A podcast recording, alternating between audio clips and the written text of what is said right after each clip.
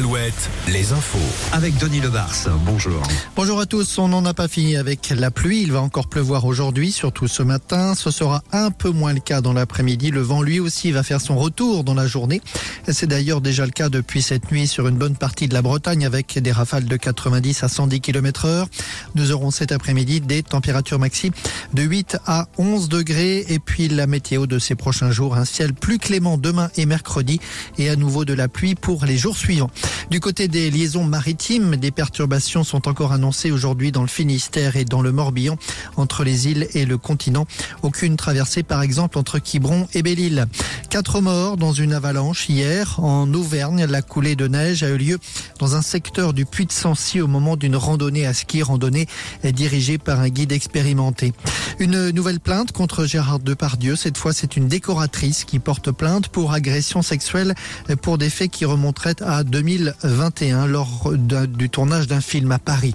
Le dossier agricole, après Paris-Bruxelles, aujourd'hui, les ministres de l'Agriculture des 27 vont se réunir pour simplifier et assouplir la PAC, la politique agricole commune. La capitale belge sera par ailleurs le théâtre d'une nouvelle grande manifestation agricole. Des centaines de tracteurs sont annoncés.